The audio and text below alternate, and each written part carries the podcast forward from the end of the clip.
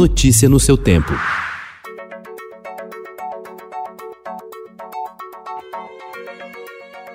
Olá, seja bem-vindo. Hoje é quarta-feira, 13 de janeiro de 2021. Eu sou Gustavo Toledo, ao meu lado, Alessandra Romano. E estes são os principais destaques do jornal O Estado de São Paulo.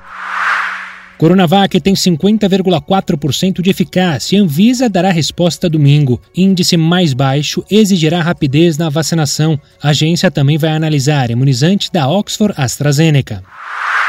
Governo terá menor verba para investir em 15 anos. Inflação sobe acima do esperado. Em dezembro, a conta de luz foi a vilã.